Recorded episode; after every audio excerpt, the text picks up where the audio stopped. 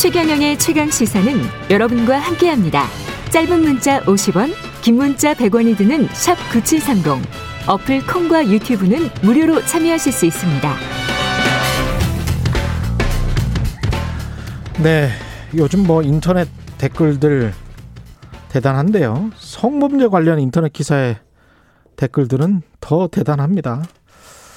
나도 모르게 피해자가 2차 가해를 하고 있는 경우도 상당히 많은 것 같고요. 가수 정준영 씨 2016년 불법 촬영 피해를 당했던 피해자가 있는데 성범죄 피해자 보호를 위한 제도적 변화를 촉구한다는 제목의 청원을 등록을 했고요. 이 피해자의 목소리를 직접 대신하겠다라고 해서 정의당의 유호정 의원이 어, 나서 이야기를 하고 있습니다. 여성 불법 촬영물과 성범죄 2차 가해 피해 문제 전화로 연결돼 있습니다. 유호정 의원. 안녕하세요. 네, 안녕하세요. 정의당 유호정입니다. 예. 이게 가수 정준영 사건 피해자의 국민 청원 내용부터 잘 모르시는 분들도 있을 것 같은데 설명을 좀 해 주십시오. 네, 우선 이제 2016년에 불법 촬영 혐의로 정준영, 연예인 정준영을 고소했던 피해자인데요. 예. 당시에는 치아를 하셨었어요, 고소를 했다가. 예. 과거에는 그 사회 분위기 때문에 좀 용기가 좀 부족했지만, 음. 이제는 사실이 아닌 내용을 바로잡고, 우리 사회의 2차 가해에 대한 경각심을 좀 불러일으키고자 하셨다고 하고요. 내용은 예. 크게 이제 포털 뉴스 성범죄 관련 기사에 댓글란을 삭제해달라. 그리고 댓글란을 피해- 삭제해 달라. 예. 네. 성범죄 피해자에 대한 모욕과 명예훼손을 처벌해달라. 음. 그리고 성범죄 피해자의 개인정보를 보호하는 입법 장치를 마련해달라. 이런 내용들이 있습니다. 예. 이달 초에 피해자는 직접 만나셨습니까? 네, 5월 초에 직접 뵈었는데요. 예. 평범한 시민이십니다. 예. 만나서 이야기를 듣고 어, 저도 함께 하겠다 약속을 했습니다. 혼자 다 감내하실 필요가 없다고 예. 근데 이제 국민청원을 뒤늦게 한 건데 왜 이렇게 할 수밖에 없었던 이유가 있나요? 피해자가? 어, 문- 이 문제를 바꾸기 위해서는 음. 더 많은 분들에게 이 현실을 좀 알리고 많은 시민들의 연대가 필요하다고 판단하신 것 같아요. 그 예. 방법 중에 하나로 국민청원도 선택을 하신 거고요. 음. 이번에는 본인도 과거와 달리 확실하게 행동해서 매듭을 짓겠다라는 마음이시고 그래서 이제 뭐 국회의원도 만나고 언론사에서 인터뷰도 진행하시고 그렇게 여러 방법으로 알리고 계십니다. 그런데 피해자가 2016년에 정준영 씨를 불법 촬영 혐의로 고소했다가 취하를 했단 말이죠. 네. 이 고소 취하를 했던 이유는 뭔가요, 당시에? 사실 이제 2019년에 이후에 음. 정준영은 이제 집단 성폭행과 불법 촬영 혐의 등으로 지금 이제 징역형을 가서 지금 감옥에 있잖아요. 예. 그런데 당시에는 증거가 좀 불충분해서 본인이 무고죄를 뒤집었을 가능성도 있다는 얘기를 들었대요. 당시 피해자는 음. 대학 졸업을 앞두고 있었고, 그러니까 네. 사회 이제 취업 준비를 해야 하- 했던 거죠. 예. 그리고 그 정준영에게 죄를 묻는 것이 본인에게 더 큰 피해로 다가올까봐 그렇게 옹호를 할 수밖에 없었다라고 해요. 아. 소속사의 압박도 물론 있었고요. 예. 게다가 이제 뭐 그 피해 사실이 계속해서 알려지는 것도 본인 미래에 발목을 잡을 거라고 생각해서 일이 커지는 것만 막아야겠다는 생각이 당시에 많았다고 해요. 뭐 가족들도 되게 고통스러워하고요. 아, 이분도 원래 이제 연예계 준비를 하셨던 분이군요. 아 연예계 준비하신 분은 아닌 것 같아요. 자, 저도 그 부분은 잘 예, 모르겠습니다. 네. 알겠습니다. 그러면 고소를 취하고 난 다음에 피해자가 아, 겪은 어떤 상황이 있습니까? 어 기존에도 어 많은 의심 속에서 악플이 달렸고 예. 어, 정준영 동영상이라는 그 키워드가 음. 실시간 검색어에 올라서 불안에 떠셨죠. 그리고 이제 고소를 취하하니까 헛뱀이라고 그렇게 몰리면서 엄청난 2차 가해가 쏟아졌고요. 예. 본인만 그렇게 스트레스 받은 게 아니라 가족들이 외국으로 떠나 있어야 했을 정도. 그래서 일상을 지키기 위해서 고소를 취하했지만 이 음. 피해자분은 한청이 들릴 정도로 정신적 고통이 심해서 학교를 좀 그만둬야 했고 치료도 받아야 하는 그런 상황에 있었죠. 이게 글이라는 게 정말 잘못하면 흉기가 될 수가 있는데 그 그런 댓글이 이제 엄청나게 달리면 정신적인 피해, 스트레스가 엄청날 거예요. 근데 이거를 2차 피해 방지를 위해서 지금 그러니까 댓글란을 삭제하고 뭐 이런 법안을 만들자는 거죠.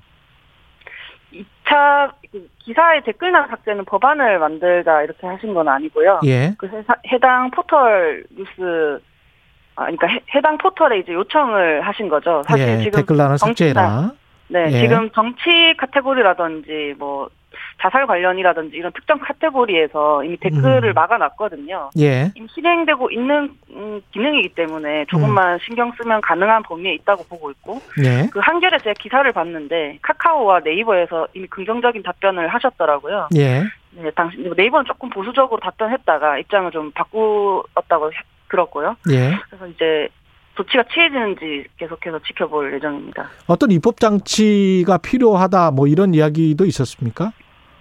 네, 우선 이제 개인정보 보호와 관련해서 입법을 요청을 하셨는데요. 예. 어, 이 피해자분께서 얘기하신 말씀하신 개인정보 관련 입법은 민사 소송 중에 피해자의 신원을 식별할 수 있는 그런 개인정보를 비공개 하는 입법 장치인데 음. 이미 국회에 발의되어서 예. 법사위원회 계류 중이거든요. 예. 그래서 이제 교섭단체 간사 협의를 통해서 음. 법안이 상정되고 통과시키는 그런 절차만 남은 셈인데 그래서 네. 이 양당 간사분들께 꼭 필요한 법안이다 이렇게 설득을 하려고 합니다. 이미 발의가 되어 있으니까요. 이게 어떻게 보면 이제 국민의 알 권리라는 거하고 서로 상충이 될 거는 같기는 합니다. 그러나 피해자의 일상을 파괴하는 방향이어서는 안 된다고 생각합니다. 예. 그 청원에서 피해자가 요청한 사항 중에 이런 것도 있네요. 자신을 모욕한 특정 방송사 기자들의 징계. 이거는 무슨 내용이죠?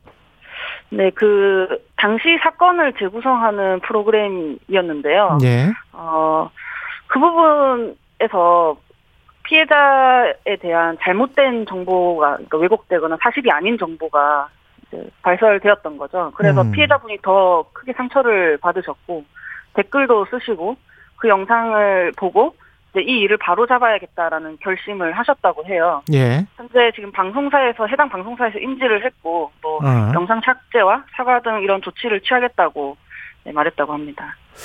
이게 근데 댓글란 삭제가 포털과 언론사 입장에서는 그러면 성범죄 관련 기사만 그래야 된다는 건지 아니면 댓글란에 뭐 그 뭐 정치 기사나 뭐 다른 것들도 그래야 된다는 건지 그거는 어떻게 보세요? 어, 지금 그 뭐 그 해당 기업들에서 방침이 있고 네. 어, 댓글 문화라는 것도 이제 저희 삶에 좀 깊숙이 자리 잡은 부분이잖아요. 예. 어, 무작정 어떤 제 생각에는 음. 어, 이런 2차 가해 가능성이 높은 부분들에 대해서는 좀 댓글란 자체를 좀 삭제하는 것이 좀 필요하다고 보는데 음, 무엇보다 음. 이제 좀 건전한 댓글 문화를 좀 만드는 것이 좀 중요하다고 생각합니다. 예. 무작 뭐 바- 문제가 발생할 때마다 그 음. 댓글란을 다 삭제할 수는 없다고 생각하거든요. 없죠. 없죠. 거드- 게다가 이제 정치 기사나 경제 기사나 뭐 다른 사회 기사 중에서 권력자와 개입되는 것이 것도 있을 수가 있는데 그러면 댓글란을 삭제해 버리면 이게 언론 자유와 또 직접적으로 연결이 된단 말이죠.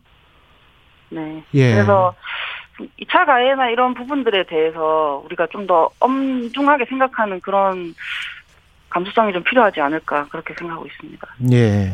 사실 영 저는 이제 2차 가해라든지 이런 악플에 대해서 사람 면전에 대고 할 수 없는 말은 인터넷에서도 하지 말자 그렇게 되어야 된다고 그건 생각하거든요. 맞죠. 예. 그렇습니다. 예.